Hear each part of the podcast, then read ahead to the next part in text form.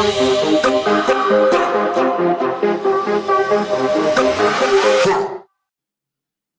is up, everyone? Welcome to Mystical Monday. Yeah. Well, today we are going to be talking about paranormal hoaxes. Mm-hmm.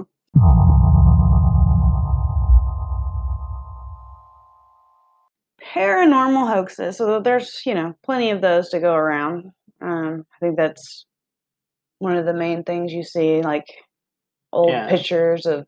Absolutely believe in the paranormal, but Oh yeah, it's the most fake thing Yeah. possible, and and that sucks for us because you know we're in we're in a group that we try to like prove you know the existence of it or you Mm-hmm. know whatever. So like we're not in it to try to like find the best stuff. We just want to be real, one hundred percent with everything that we have.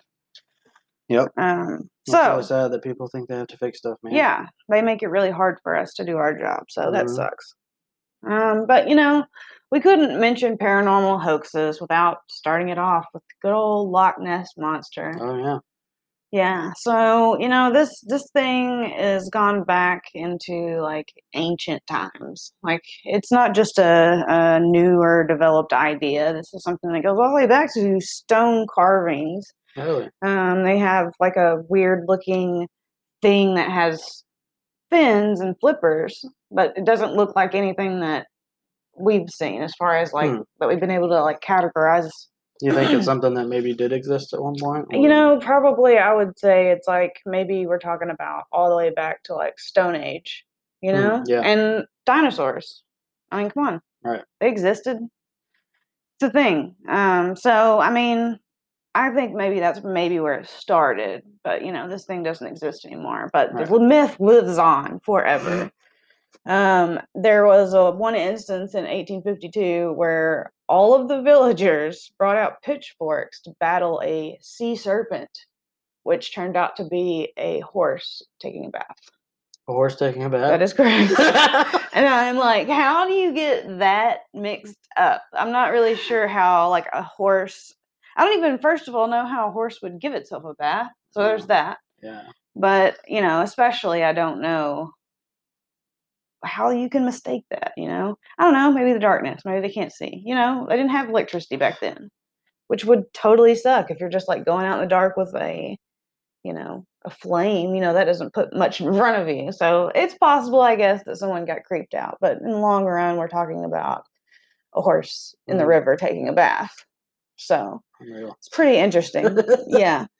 Um, so I mean, there's been a whole bunch of different things as far as like evidence that people have found over time. So we're starting with uh, one of them that he found uh, these footprints. He's he was a big game hunter, and he went up there and he tried to hunt the the Loch Ness monster, and you know he was uh, tracking uh, with all the footprints, and he comes up to the shore and he finds these huge, like seven foot, no, actually twenty foot long, like footprints, and you're Mhm. like, what in the world could that possibly be? So he thought that he had found the evidence to the Loch Ness monster, Yeah. and it turns out it was a hippo track. Hippos. Hippos. Hippos are scary. Hippos will straight up, they're dangerous. They're like one of the most dangerous animals, and people like don't Mm. put them on the shelf where they should be. Right. Like, oh, they're just a hippo. Those things will kill you. Yeah, It's like wild hogs. They're your shit. insane. Yeah. They're just crazy. Yeah, Anyway, sorry. yeah, yeah, yeah. So, anyways, you know, when you think of the Loch Ness monster, what is the first thing you think of? The black and white picture. Yeah. the one where Yeah, from like the 1930s. It was the iconic version of the Loch Ness monster. Mhm. You see it on everything. I mean, at this point with the internet, things have kind of, you know, people have busted myths all day long, and uh, so it's it's hard to tell like wh- how long something can go like this. But I mean, at the time, we're talking about just photography just starting to be a thing. Mhm. So it was very easy because it was a high definition, you Right. know. So I mean, of course, it's easy to fake, and that's why I feel like a lot of alien stuff that's like the grainy, you know, they, there's just so much room for for error. Yeah, it's like why does every picture of anything like that look like the worst picture ever taken. Yeah, exactly. So it's like just blurry, and you're just like, oh, it'd be so good if it was just a little bit like, you know, it's kind of almost like, you know, uh, gas station cameras. You know, Yeah. it's like, why even have them? Like, why do you have them? There's no point. It literally is like a blur. Yeah, when you gotta help, like have help identifying who someone is. Yeah, it's like, can you You just got the get like a high def camera or don't have one at all? Because now you're just getting our hopes up because you know it's just a black blob. Right. That always annoyed me really, really bad. But anyway, if you know that whole story, which most people do, um, basically this guy, his name is uh, Robert Wilson, and in 1934 he took a toy submarine and wrapped it with black plastic and had a plastic head stuck to it.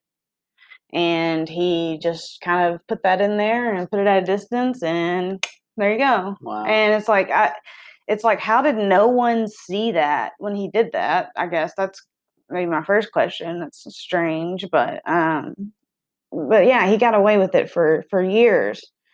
And uh, ever since then, scientists have basically been trying to find the um, bones from the creature, you know, because you would think if, if it lived there, there has to be more than one hmm you know.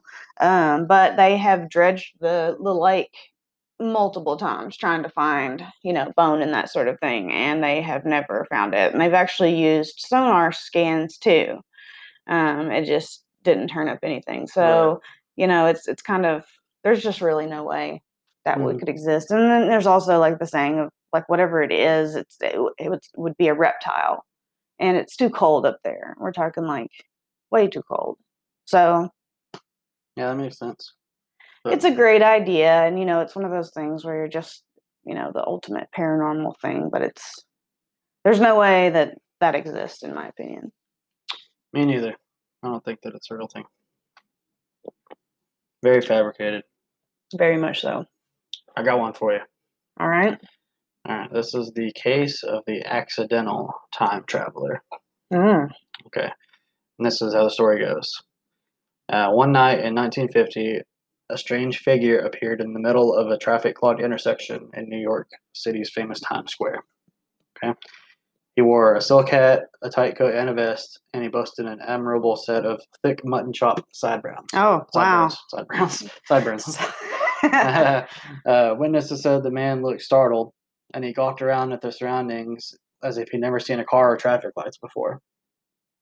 And then he ran for the curb and he was hit by a cab and killed him.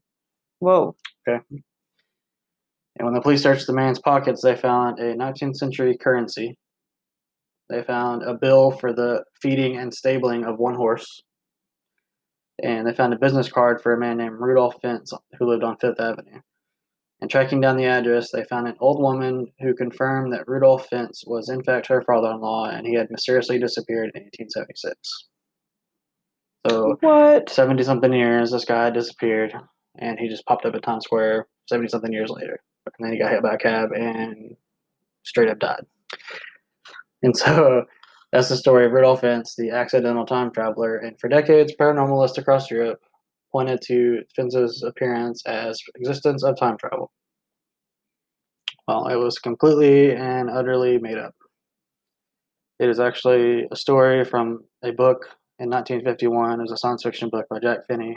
He told that exact story in his book, and people have taken that story from the book and retold it to people over and over again until it's become something that everyone thinks is true. isn't that insane Yes. like you can bend reality at this point you just tell a story long enough It's even been rewritten a few times in different ways, in different books. interesting that's so crazy i mean that makes sense though you know Yeah. People It- actually try to use that as evidence of time travel, but it's just made up in a, in a Made up. book completely. Yeah. It's crazy. That's that's one of the things you would see on like um, unsolved mysteries in the eighties. You know, like what happened to him? Was he a time traveler? We'll never know because he died. Yeah. Yeah, Yeah. that's pretty crazy. Um, I can't say I've heard that one. I don't know how. I know. I mean, It's very interesting. when I was reading it, I was like, "This sounds really interesting." And then I got to the part where they said, "Oh, it's by the way, it's completely fabricated. It's from a book." I was like, "Really?" yeah. Even though you literally just looked up like paranormal ho- hoaxes and you're like you're ready to like Well, I didn't expect it to be from a book. I expected it to be like a man that had faked it and then got offed by a cab by accident. Oh you know, wow. But Yeah. Yeah. Well, okay. So the next ones I have is, is one people that I've never heard of before either. But um, basically, they're the there's three sisters. They're called the Fox sisters. okay.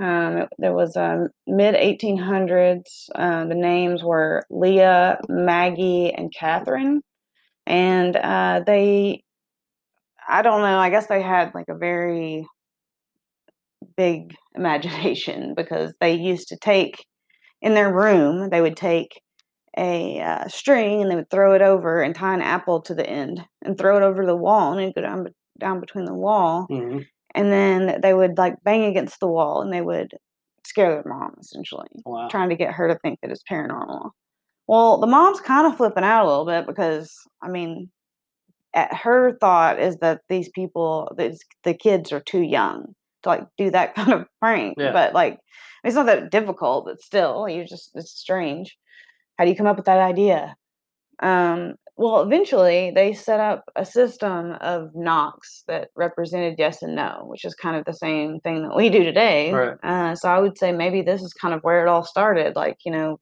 coming up with a theme of like yes or no, how many how many bumps.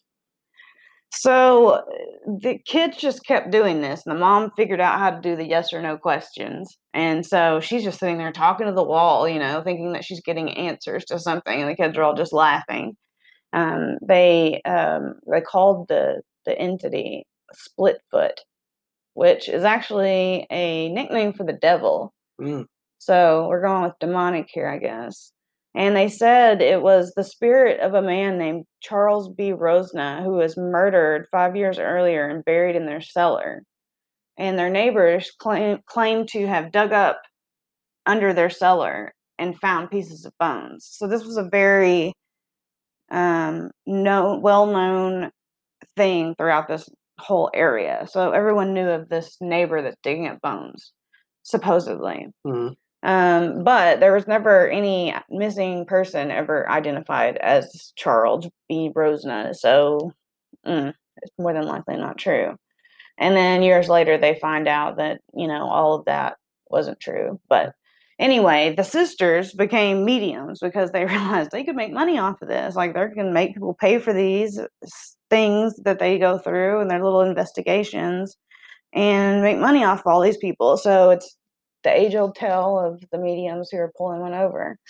Um, but basically, what they would do is uh, their investigation was completely in the dark. So they would just tie strings around their toes and they would do it that way. Like they would completely control like each individual toe on their foot. And then that one would do each different knocks, different heights and That's stuff so like that. that somebody will go to that length. Yeah, it is. It's Yeah. crazy, and they like freaking they they destroyed everything. Like literally, everyone believed this for like a long time, and then uh, they kind of started to notice there was this guy that was called E.P. Langworthy. He investigated the sisters because he always noted how the knockings or the raps always came from under their feet when their dresses were in contact with the floor. Mhm. So he um, had them set up in a control room. And from the control, they discovered that the raps did not occur if the sisters were placed on a couch with cushions under their feet. It's only if their feet were touching the floor. Right. So obviously, they figured out that it was a huge hoax, and they had been had one pulled over on them. And they actually entered. Uh, there was this in 1857 in the Boston Courier. There was a prize of five hundred dollars, which back then I don't know how much that would be now. To any medium, 1857? yeah, Yeah, that's a lot of 1857. That's a lot of money, money. yeah. Yeah. so any medium that could demonstrate their paranormal ability uh, to the committee, then they would win that money. And they attempted to win the prize, and they were investigated by three Harvard professors, and they failed the test. Um, they concluded that the raps were produced by the bone uh, and the feet movements. They'd also do like things where they like crunch their toe and they could like make it pop like Mm. that, and that Yeah. would be considered part of it. Uh, but they're in the dark, so how would anyone know? You know, Right. that's so that's kind of how that went under. And At the very end, uh, one of there was a relative of the Fox family. Uh, she admitted in a signed statement that she had assisted them during some of their seances, and by touching them to indicate when the rap should be made. You know, so they would just do this by snapping their toes and bending their knees and ankles. Hmm. So yeah, that's pretty much that story. Pretty, uh, That's so crazy. pretty crazy. How Those links that people will go to to Yeah. be fake. You could have like put more energy into that. Yeah. That's crazy. Yeah, I mean, people like we have a paranormal group that we, you know, we go on investigations around the state of Arkansas, and like I can't imagine faking something because like eventually someone's gonna find out. yeah, I don't want like Yeah. I want my name to be Um, one hundred percent like I'm doing this because I want to like explain Yeah. paranormal, not because I want to make up stuff and try to Mhm. get views. You know, but there are a lot of people out there like that. It's just crazy. It Man. is. All right, well, I got one more, and this is a big one. I'm sure you've heard of crop circles. Ah, yes. Of course. Do you think there are real crop circles? I don't even know because I've seen so many things like so many things about it, but there's some that are so intricate, it's really hard to think that someone could do that without having an overview of it. Mhm. It's just and they're just perfectly spaced apart. I don't know. So this story. So in the 1980s, a series of increasingly intricate patterns emerged in the barley and wheat fields of farmers in Wiltshire, England. And they dubbed these things crop circles. I'm assuming that this is when this whole phenomenon started. Um, so they were breathtaking, unexplained formations that drew crowds of tourists and intense speculation about their origin. And so there's these things called, I think it's cereologists, and uh, they're they're basically like crop circle junkies. So like uh, they hypothesized that the circles, which always appeared overnight, were either from landing pads for alien spacecraft, Mhm. or uh, they could be coded messages from a higher intelligence or symbols downloaded uh, to our collective subconscious. And it helps that Wiltshire is also home to Stonehenge, where Oh, this all wow. started. Yeah. So people think that that was made by aliens as well. I don't know. And so it says only Doug Bower and Dave Chorley knew the real story. Uh, they were drinking buddies, and they were part-time watercolor watercolor artists. Watercolor, artists. How do you get that title? and they had been making uh, they had been making all these crop circles in Wiltshire by hand or by foot, mostly since the 1970s, and they did not uh, get caught until 1991.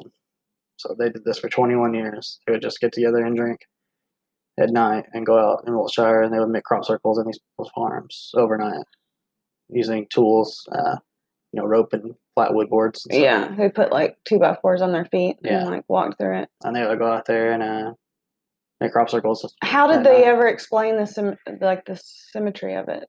How it was so perfect? Like how did they do that? They were artists, man. Doing those watercolors. Intense work. Uh-huh, yeah. Uh, it wasn't until 1991 that Bower and Chorley confessed their role in the artistic hoax, which they then had grown to include many, many other people that were also doing this hoax by that time. So, That is insane. So there's just a bunch of like artists out there that are like just making crop circles. mhm. Okay. Well, I mean, I guess I mean, good on them if they can make that like symmetry while they're drunk. Good on them. They deserve it. I mean, a perfect circle is hard to draw. I can't imagine. Yeah, to do I know. That's what I'm saying. Like, no point of reference. I mean, I guess now you could use drones, but like, Yeah, maybe it's not super perfect. Maybe it just looks perfect from far away. So know. are we talking? I mean, literally every single crop circle is not real, or just the Um, ones they made. You I think it starts here, but this hoax was something that once people started seeing crop circles, they started to do it themselves. And, So you just really can't ever tell. There's just it could be anybody. right? Yeah. That's a bummer. Well, I've got one last one, and you know we can't leave this one off. Bigfoot. Bigfoot, my homie. So normally he's found in the forests of North America, and he's described as hairy, muscular, about six nine to seven feet tall, and even some of his prints show to have claws in them. Some of them don't, and they look like an ape Mhm. kind of foot, and then some of them look like a human type of foot. Right. Um, I've never seen one with claws on it, but supposedly that's the thing. Um, you know, I think that the original story of all of this started when, like, back in the like the natives, they actually called big animals Bigfoot. So, like, anything that they saw that was like a deer or an elk that was local to the area and was huge, and they see it all the time. You know, Mhm. that's Bigfoot. And so that's kind of how how it started with naming. They would just would name random animals that were the big animals. So you'd be like, "Oh yeah, I saw Bigfoot today," you know. So that's kind of cool. Um, about one third of all claims of Bigfoot sightings are actually located on the Pacific Northwest. Yeah. You know, so they have those huge trees, and it looks like just FernGully. So awesome. Have you ever been there? Mm-mm. Oh man, it's like one of my favorite spots. The Paci- Pacific Nor- Northwest. It's like you're like in a jungle or something. Yeah. It's insane. Like it's just so cool to be out in nature. And they have all those waterfalls and stuff. Anyways, long story short, it's pretty awesome. If you haven't done it, you should definitely do it. hmm Um, but mainly, uh, you know, the the Bigfoot uh, nowadays is always going to be a misidentification of an animal, or someone is dressed up like an like an actual Bigfoot item. Yeah. Um, there was, there's been so many of these that are actually hoax that it, it I, I can't even name them all off to be honest with you. Um, there's one guy that um, he was trying to be he was dressed up in a Bigfoot costume and he was like trying to like scare people. And he happened to be in the way when a motorist came by and it scared him so bad they ran over him. He died. Wow. Yeah, in his little Bigfoot suit, you know? So that's kind of weird, but uh, that's happened. And then uh, they've had a bunch of things where the there was, you know, rewards to get, you know, a picture of Bigfoot or a body of Bigfoot. And this one guy, uh, he he said that he killed one and he had the body of it, but he didn't want to release it because if if they released it, he was afraid people would try to try to take it from him. Right. So he basically like hid this thing for years and years, and then they finally did a um, like an X-ray on it, and scientists were able to um, go through and see what it, the hair and everything was made out of, and it was just a dummy Wow. that he built. But then he later said, actually, you know, I did kill him. That's a replica of what I killed him. But I don't want to bring him out. I'm just gonna because I don't think people I can't trust people.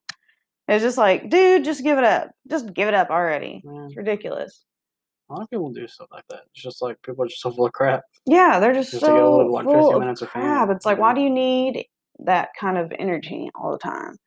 But anyway, so you know, you have your misi- misidentifications. They're usually like elk or bear. There's been a couple of pictures that are supposed to be a Bigfoot, and then they decided that they were an ape. You know, Yeah. um, I've seen so some really convincing videos. they're yeah. But how easy is it to just put on a costume and just walk in the distance? I Right. mean, you can make that look creepy. I remember like- watching. Uh, they were trying to debunk this one famous video. I can't remember who did it. Um, it was like a video of like basically Bigfoot was walking to the right side of the camera frame, and they were following him, and then he turns around and looks at him, and then he keeps walking. Oh yeah, that's the most iconic one. yeah, and uh, they tried to like study that and basically like study the movements and study like the length of his arms and like see if it could be a real person or if they walked like you know a person could not walk. Um, I think they were pretty inconclusive about it, but it was pretty much the uh, opinion of them that it was a hoax. Yeah. And so Well, I've actually heard that the guy that that took the the film that before he died, he actually admitted that there was someone in a in a suit. unreal. Yeah. So don't quote me on that, but I'm pretty sure he did because I remember being like, man, you know. hmm But you know, you've also got that all over the world. So you've got um, Bigfoot over here, and then you've got like abominable snowman, And the Yeti. yeah, and a Yeti, Yeah. and so they're all over. And I think people just really want to believe in giants. I mean, we come from a, a history of native, some native people, I guess. Um, but you know, like they all thought about, you know, the spirits and Mhm. like how that could be. So I don't know. I think I think they had lots of stories about giants and and dwarves and that sort of thing, and that's just like always been in folklore. Right. And it's just is what it is. And so I think it did start, you know, with the Native Americans calling Bigfoot as red on things because I, I'm sure that got passed along for many, many, many, many, many generations. But I mean, that's pretty much it on the on the Bigfoot front. Um, there's just there's just not enough evidence, and I feel like if there were Bigfoot, whatever you want to call it, out there, we would have mm-hmm. found bones by now. it, yeah. And people always say, you know, oh, animals could could scatter the bones, you know, but yeah, they could. But uh, at what point would we someday stumble over a huge femur that's like way bigger than a human would be? Yeah. So that so just that just cuts it out for me until we find bone evidence. I just I don't see how that's a thing. I mean, if there were actual like, you know, proven, like if somebody could have proved it in some way, I would love to know about that. Um, any of the stuff we just talked about. If any of our listeners out there have any evidence, or you know, if they have something that maybe we haven't seen that kind of proves one of these things is maybe real, I'd love to see it. Oh yeah, I always have an open mind on everything. I mean, I'm not going to Yeah. go into it being like no way, but I hate stupid hoax videos. So please none of those cuz I just hate them so much. Please. Let's just be real. So, yeah, anybody has any good good evidence of anything, let us know. And um I guess that wraps it up for our paranormal hoaxes. Mm-hmm. Thanks for joining you guys. Appreciate it. We will see you next week. Later.